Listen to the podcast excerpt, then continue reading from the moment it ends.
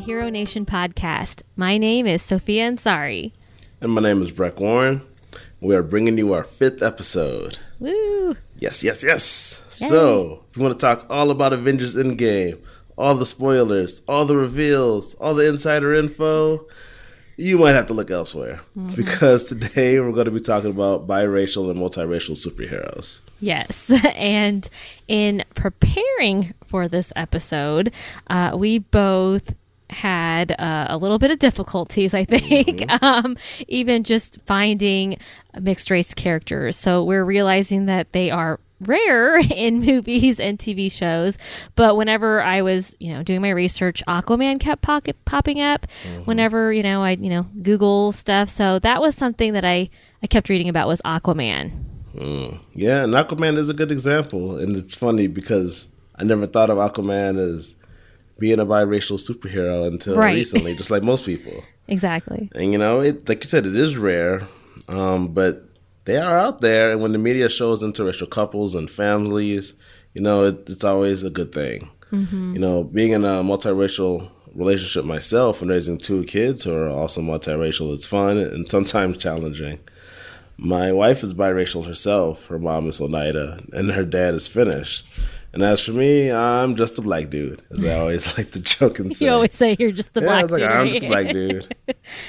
so I was explaining to my kids, Daddy has brown skin, Mommy has white skin, and you guys have tan skin. You know, everyone, you know, that is represent that is being represented on TV or in a movie, I make sure to point that out to my kids. You mm-hmm. know, especially yeah. when it's someone who looks like us or a family like us. Right. Like I remember when Riri Williams, who is now Ironheart, was right. a star of a run in uh, Invincible Iron Man. There was a variant cover of issue one, and Riri standing there without the helmet on, and she got the big curly hair, and you know, I shot, got showed it to my daughter. I was like, she looks like you. And you know, she's like, "Well, but she has brown skin." I'm like, "But it's still like you with the hair." Right. And I remember going on a field trip with my daughter, who's in 4K, and she told a friend who had who had seen me before. So kids are just weird, but she told her that's my daddy with the brown skin.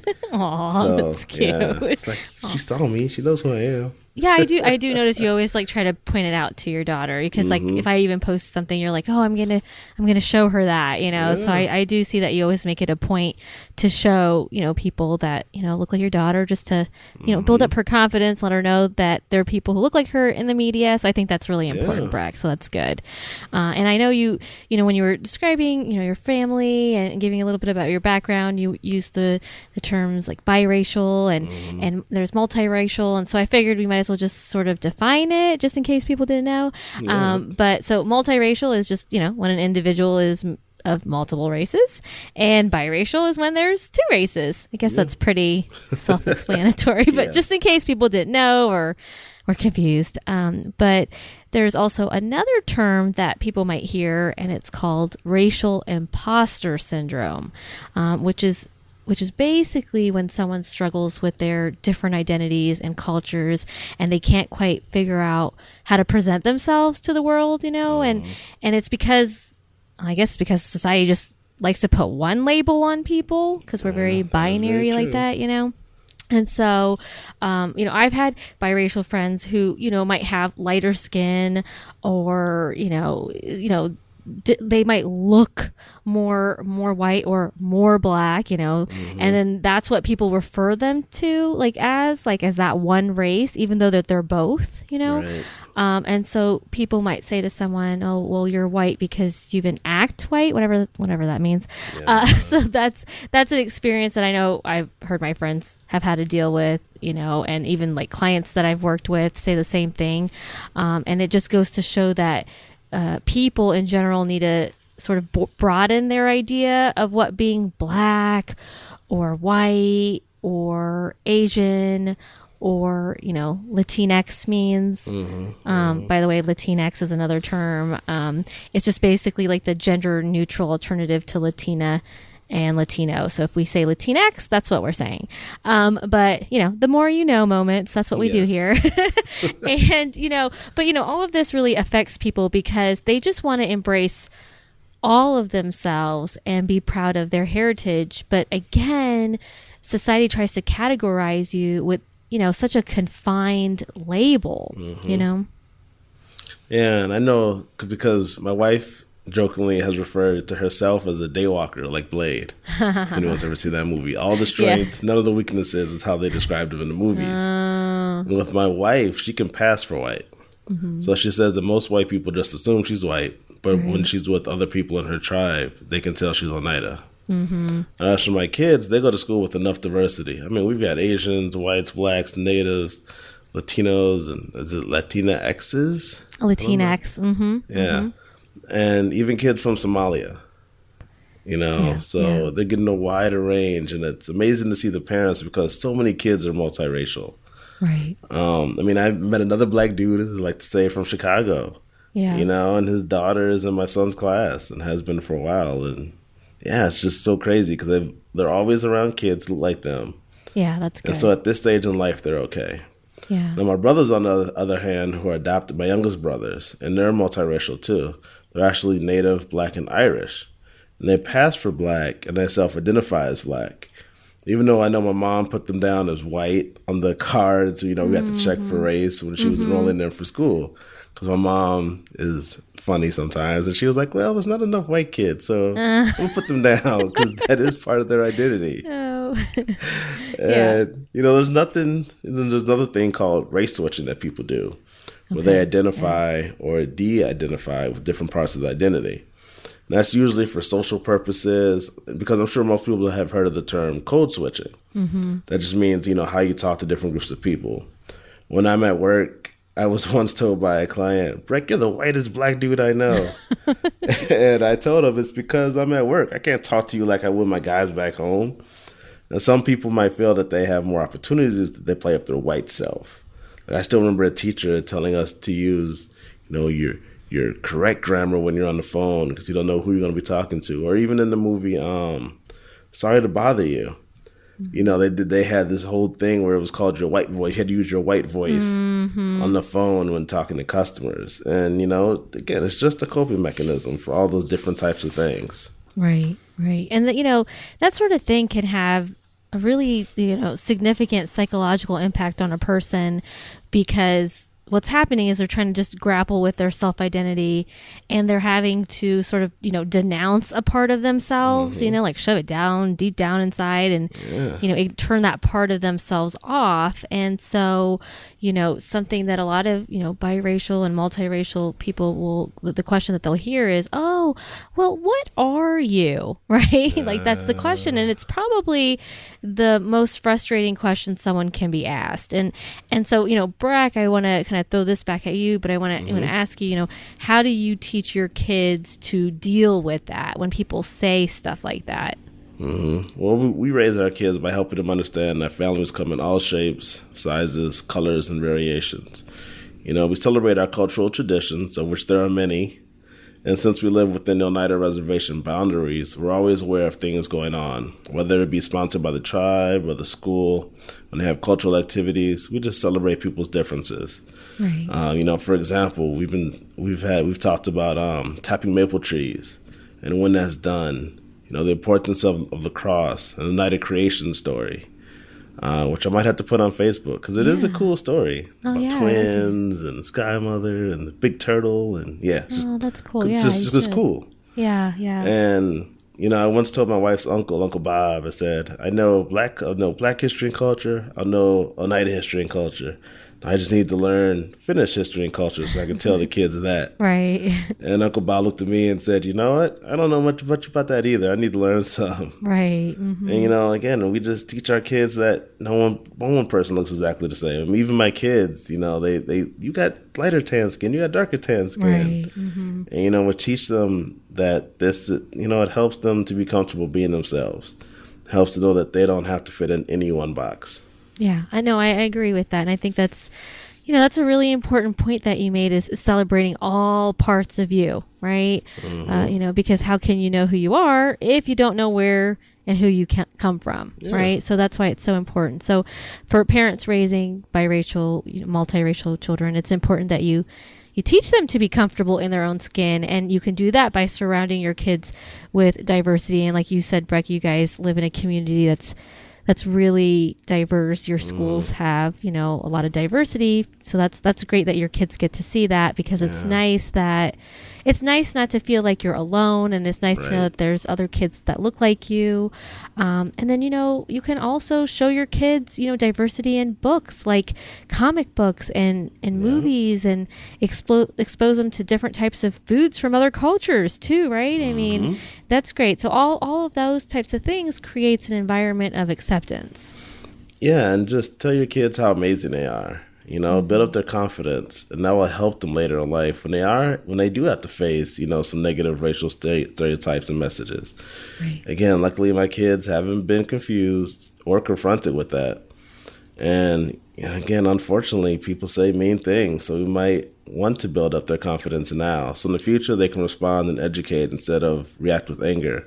Yeah, exactly. Exactly. Respond instead of react and Yeah. you you want to encourage your kids to embrace their cultures and and and that makes them proud of who they are. Yeah. You know, when they can share their food and music with their friends, it's you know, that's important. I remember people coming over to our house and having like my mom's like home like cooked Pakistani food and watching Bollywood movies with me cuz I was proud to embrace my culture and share that with my friends. So mm-hmm. it's just it's so important to celebrate all of us instead of like selective parts of us. Right. No, I get it. I mean, I still look when when, when my son went to the museum with his uh, den his den group. If you know Boy Scouts, they are broke up into different ages and grades, and they were at the museum. And one of the kids said, "That's a wigwam," and my son said, "Well, that's a longhouse." Oh, Which yeah. is again, it's a part of Oneida culture. And Right. He's just you know, it wasn't mad. It wasn't no, you're Right. wrong. It was just you know, correction, boom, and move on. exactly. Yeah. And you know, I know you mentioned Aquaman, and people might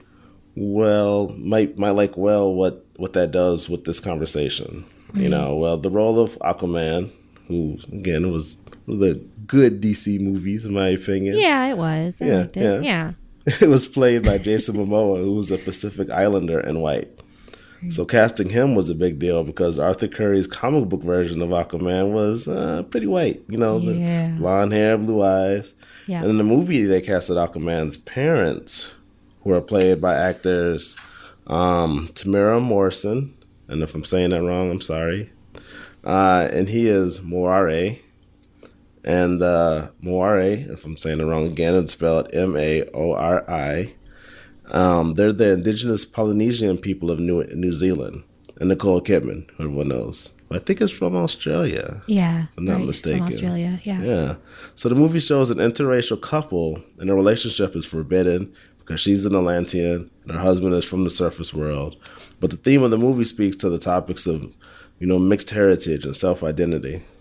Yeah, and Arthur or Aquaman's parents actually tell him, like in the movie, that his his like his multicultural background is actually his greatest strength. Like, how powerful is that? Yeah. Um, and that's what makes him the true rightful heir to the throne of Atlantis. So what a powerful mm-hmm. message in that movie. And I think this character has meant a lot to people who are from mixed race families, you know, because the, the movie explores what it's like to feel like an outsider and not feel like you completely fit in or or are part of two worlds, right? So it mm-hmm. ex- explores the the mixed race relationships, it explores multiracial identity and multiculturalism, and that's mm-hmm. pretty huge for a superhero movie, especially a DC movie. Yes. and and you know superhero movies have shown even you know if you want to kind of stretch that a little bit but symbolic mixed race characters too um so you know like if you look at wonder woman for example you know she's the daughter of queen hippolyta and and the greek god zeus and in, in in the marvel um you know, cinematic universe, Star Lord is the son of a human woman and celestial father, right? And then Yep. that's how they describe him, human woman and celestial father. That's what. and then Captain Marvel, you know, Carol Danvers, woohoo, um, is half human, half Kree. You know, so Yeah. even super Superman is Kryptonian and he's raised by humans. So a lot of dynamics and symbolisms for multiculturalism, multiracial, whatever you know, all of that, Yeah. and, and even those characters.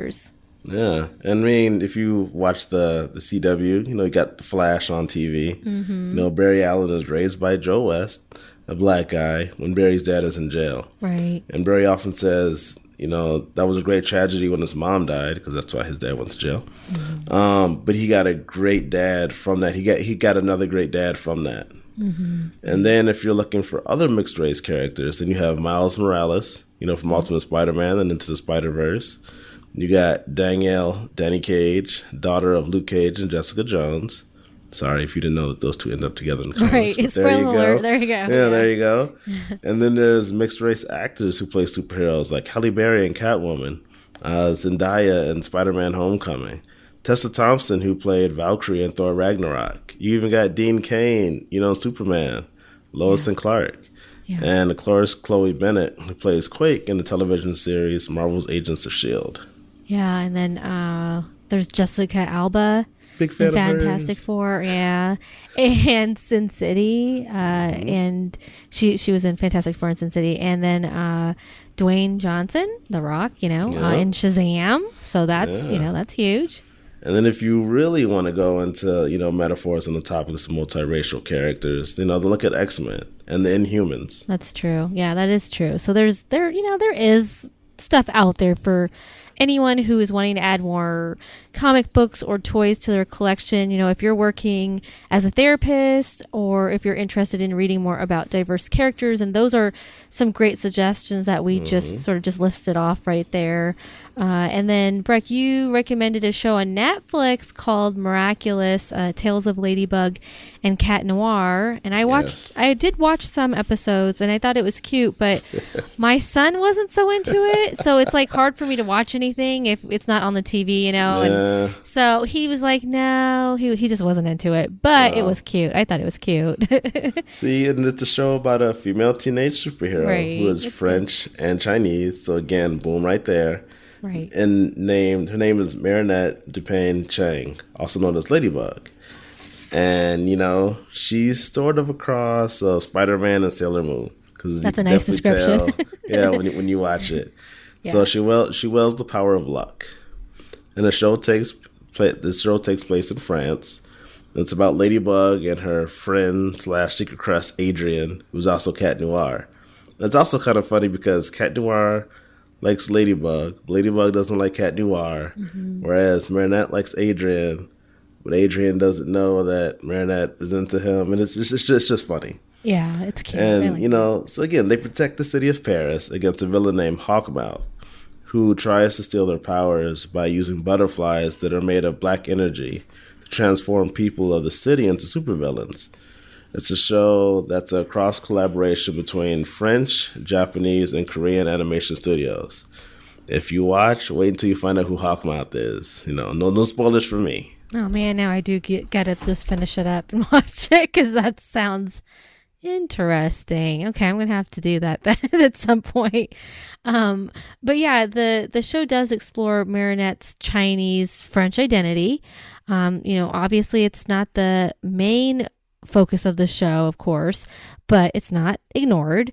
Uh, they show her struggling to speak Chinese, and and she um, has trouble even communicating with her relatives, which I think can be super relatable to a lot of people, even yes. those who are like first generation Americans, like kids of immigrants who who try to balance their American culture versus their parents' culture, mm-hmm. um, and then you know having difficulty speaking your parents' language, or people will tell you you don't speak it well enough, or right. you're whitewashed, and that's something a lot of people like me deal with, where we try to balance both, but then are judged by both cultures, you know? Mm, um, mm-hmm. And so this show tackles what it's like to go through that, you know, as a teenager and, you know, those awkward years and just really yes. finding a, a, balance in life. So I think that's where the whole comparing her story kind of like to like the Spider Man where he's super relatable teenager mm-hmm. um, comes into play. So yeah.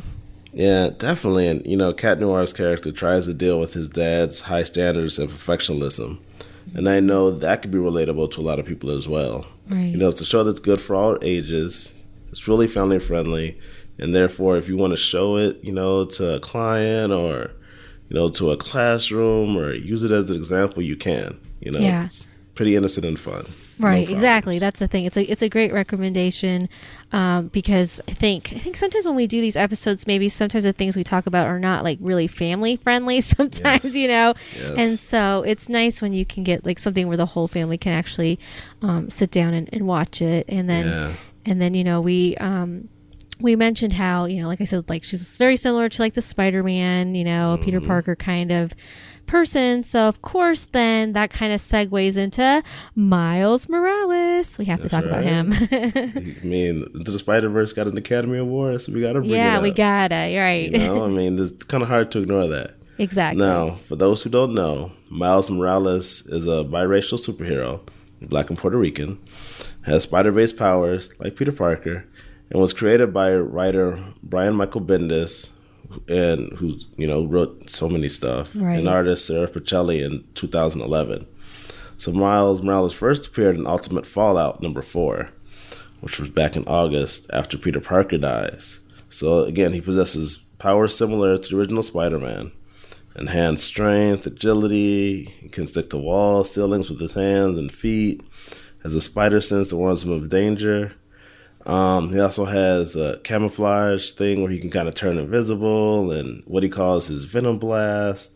But he's not as strong as the original Spider Man because it only, you know, his spider sense, I should say, is not as strong because it only warns him of, you know, immediate danger. Where Spider Man would be like, oh, something's falling, or oh, I'm about to walk in the room and oh, it's a surprise party, but spider sense still going off. and the fun fact is, uh, Bendis was actually inspired by Donald Glover who people know as Childish Gambino if they're into rap. And when Bendis was thinking about the the way the character of Miles would look, he thought about the image of Donald Glover from an episode of Community. And the episode was called Anthropology 101. And Donald Glover's character, Troy, was wearing Spider Man pajamas. And, you know, this was all a part of Glover's campaign to actually play Spider Man because at the time, Move Studios were looking to cast the lead for the Amazing Spider Man movies. But they eventually get everyone Andrew Garfield, and right. Bendis thought, you know what? He looks pretty great, and had in mind when writing Ultimate Spider-Man, which is basically a modern retelling of the Marvel Universe. Yeah, see, that's a really cool factoid. I know, and I know I said eh to Andrew Garfield, but I think I would have liked to see Donald Glover. But but no, that's that's a that's really an interesting like fact. And yeah. and Community is a it's a good show. I've actually just started mm-hmm. watching it because uh, one of my shows like ended Unbreakable oh. Kimmy Schmidt, which you need to watch, Breck, because it I, is so funny. I know you mentioned it. Before. You always say you don't get it, like you like you're like I don't understand the appeal, but you got to watch it. Um, so it okay, um, but yeah, no, it's that's um, Community is a great show. So now when I watch it, I'm gonna look out for that episode. You said it was Anthropology 101 oh, or something. Yes. Okay, so I'm gonna watch that now. Yeah. Okay. See, see, and another fun fact is that Glover didn't did end up in Spider-Man: Homecoming, where he plays you know Uncle Aaron, yeah, aka Aaron Davis. You know, and in the movie, his character is talking to Peter, well, talking to Spider Man, I should say, because he doesn't know, and mentioned that he has a nephew. So it's foreshadowed, you know, in the movie that Miles is out there. Right. There's a nice foreshadowing there. So mm-hmm. yeah, he mm-hmm. did get to have his little, you know, his his cameo or yeah. his yeah. So and then he also makes a secret cameo actually in the Spider Verse movie, hmm. um, which is really interesting because you have to really pay attention. But there's a scene where Miles goes to visit his uncle Aaron at his mm-hmm. apartment, mm-hmm. yeah. and the the TV is on. And if you look really closely, there's that episode of Community with okay. Glover wearing his Spider Man PJs on the TV. Did you notice that? No, or I have to go see, back and look you gotta go back and, and yeah, yeah, see. Yeah, see, see, just so many Easter eggs in this I know. movie. you know, and it was actually Glover who initially voiced Miles back in the Ultimate Spider-Man animated series, season three, which was called Web Warrior, Web Warriors. Excuse me.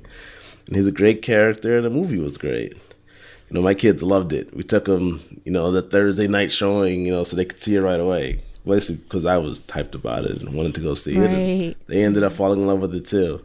Yeah. And I just like how they didn't make Miles's background, you know, the reason behind conflict. Right. Just focused on what he had in common with the other characters and highlighted how important teamwork and community is. I love that he spoke Spanish. You know, he would switch back and forth between English and Spanish. He was walking down the street. Yeah. And if you notice, the movie didn't have subtitles. And that was because the creator said they just wanted to show that it was just the fabric of Miles' community and family life. And it was just great how both parts of his cultural identity were very present. Yeah, actually, I love that too, and I'm I'm glad that they didn't use those subtitles because I don't know. I feel like that would have just taken you outside of his world. You know what I mean? Mm-hmm. So it was just nice, like to get a sneak peek of him, just you know, walking down the street and just talking to people yeah. and just being him, and and and also, you know, people will notice um, that they had different Spanish accents, you know, in the mm-hmm. movie because, uh, you know, accents actually, you know, they change generation from generation. And I can definitely vouch for that because when I'm trying to speak, like, you know, Punjabi, my accent is very different from, you know, like my cousins in, in Pakistan, right? Because I've got right. my American accent too. And so that's kind of so, um, so I like that. It was just, it was details like that that just made the movie like so authentic and so relatable. Yeah. And another character we could mention is Green Lantern's Kyle Rayner, who is one of my favorite lanterns. And he actually has an Irish mother and Mexican father. Now, the storyline does show a little bit about how he struggled to find out who he really was because he never really knew his dad. So he ends up using a lot of resources to find his dad and traces his DNA and ends up finding out his dad was a Mexican American CIA, CIA, agent. Wow. And then there's Damian Wayne, Aww. aka Robin. Yes. So, the son of Batman and Talia al Ghul. And Talia, of course, being the daughter of the supervillain Rash, or how do they pronounce it? It's not Ra's. Raz. Yeah, Raz. Yeah, there you go. Mm-hmm. Ra's al Ghul, who was Moroccan. And her mom was Chinese and Arab. And over the years, Damian's skin color has been darker for the most part, like in Teen Titans Rebirth. And then in the DC animated movie Son of Batman, you know, he wears traditional Arab clothing. In the Teen Titans annual, he saves a Lebanese immigrant's restaurant that he goes to a lot because he said it reminded him him of home. Mm-hmm. So they addressed that part of his identity being important to him. Yeah, and we're we're mentioning this because uh, DC Comics recently they released think it was yeah, it was this month, April. Um, Super Sons: The Polar Shield Project. So mm-hmm, that's a that. so that's a Zoom imprint for kids, and we'll we'll post a picture of this cover. But so basically, there was controversy behind that because what they did is they made Damian white, and uh. not only that, but they oh my gosh, they changed his name to Ian. oh, it's trash. It's trash it's already. Trash, so just toss it. Just toss it. Uh, and so that was just I don't know what they were thinking. Uh, you know, and, and, you know that's just a big blow too because the the so the name Damien it is a uh, a common so it's like a greek name but there's a lot of arabs who have that name and um, even muslims that have that name damien and so people um, which damien i guess translates like the, the translation of damien is to tame mm. um, and so so obviously even with that there's a lot of meaning right because you know yeah. the son of talia and and batman right yeah. so and you, we know how he it was and, and mm-hmm. so to mm-hmm. tame that was kind of like the perfect fit so yeah changing his name to ian uh, and so people were like you know why are you whitewashing damien yeah. and I was looking at the pictures, and oh my gosh, when I post the, the thing, you guys will see, but they just completely erased his heritage. And, uh, you know, I don't know, next to next to Miles Morales, like having Damian look biracial, and of course, like you said, like Damian, you know, role he he was Robin, right? So yeah. big deal here. Mm-hmm. But having a superhero mixed race kid like Damian is a big deal for yeah. kids. I mean, Robin, right? And so when you you mentioned that, you know, in that one this the one story arc you said that um, he really embraced that part of his culture. He always went to that Lebanese restaurant and mm-hmm. I think you said I think you said like it was a, a tea or something. Yeah, I know we were talking. Yeah, that, that, that, reminded him, him of like his Arab culture, right? And so I don't know, it was just like a, a great teaching moment moment that if you're multiracial, that you're the best of both and all worlds, the best of mm-hmm. both your parents. Like I love that they had that, but then they just I don't know what they were doing in this Polar Shield project thing by just whitewashing him. It's trash. Don't say it again. Don't even yeah. have his name right. Trash. right. Exactly. It's trash. The Damian whitewashing also reminds me of how they rebooted Batgirl at one point. You know, she was half Asian. They changed her to back well back to white, back to Barbara Gordon, and, right? You know, we've seen him with the second Green Arrow, who again is one of my favorite Green mm. Arrows, Connor Hawke. Yeah. And Connor's background was that his mother, Sandra Moonday Hawke, you know, has a black father and a Korean mother, and his dad is Oliver Queen, who is white. No offense against Ollie, but love me some Connor. Right. And then you look at the con, you know, at the comics, like in Quiver, he looks totally white. Oh yeah, I saw and that. It's like, come on, man. So am I, I'm like, ah. so it's just an example of progressive lightning in comic books, and of course, many, many more are out there.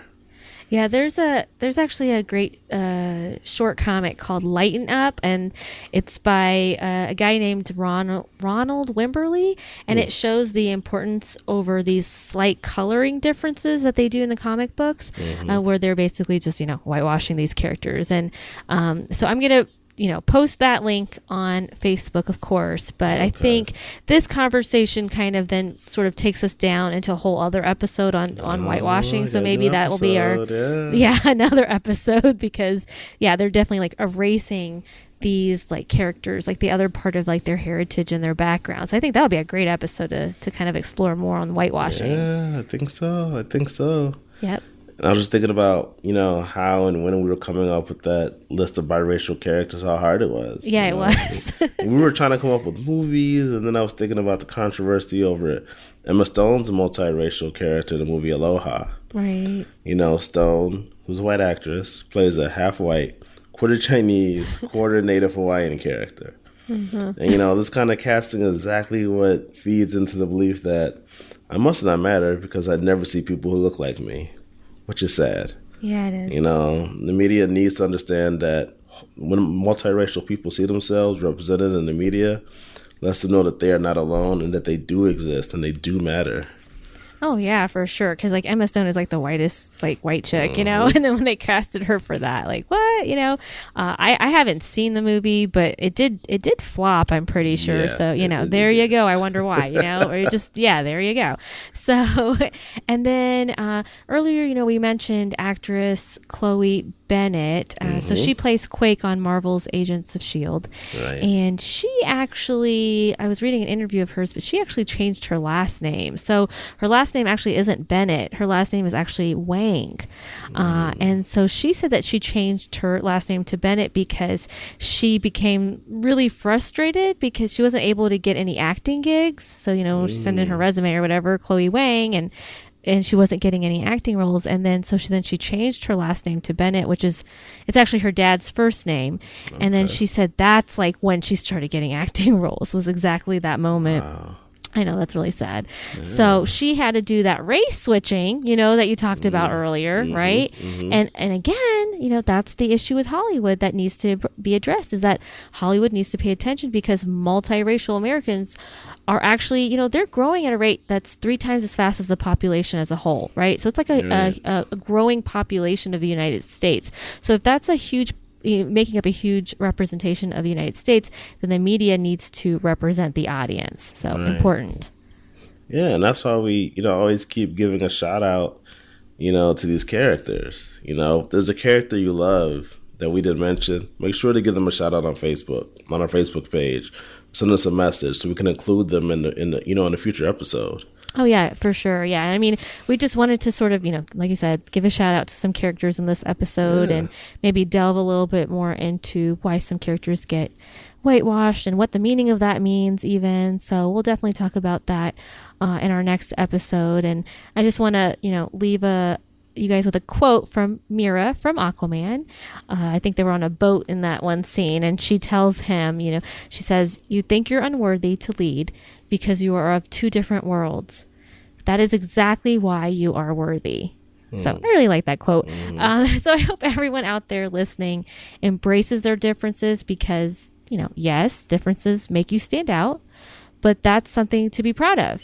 You know, just remember that you are a masterpiece of many things sewn together by by love and I want you to just embrace your cultures, embrace your stories and be proud of all of you. Mm-hmm. Mm-hmm. I mean, that's all I can say. Right. But before we sign off, I just want to remind everyone about an important thing. Yes. In Avengers Endgame. No, no, I'm just kidding. I'm just kidding. but seriously though, next week is Free Comic Book Day. So if you've never been to a comic shop, this is the perfect opportunity to do so. It's a bunch of free comic books. You know, in Chicago, I used to go. Well, technically, it's in Evergreen Park, which is a suburb, but I used to go to All American comic shops.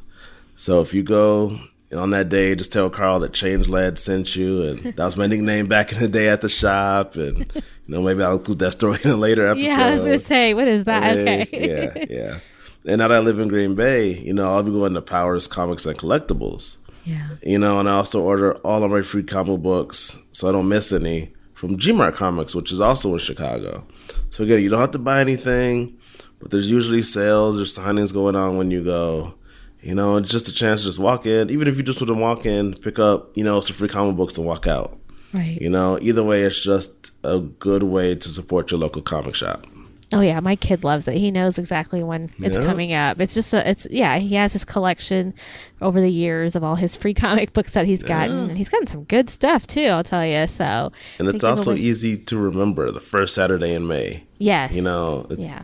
never changes. Exactly. That's awesome. So, good reminder. So, hope you guys go out and support your local comic book shops. Mm-hmm. And we want to thank you for joining us. And we can't wait to bring you more superhero love. Yes, so true. Thanks, everyone.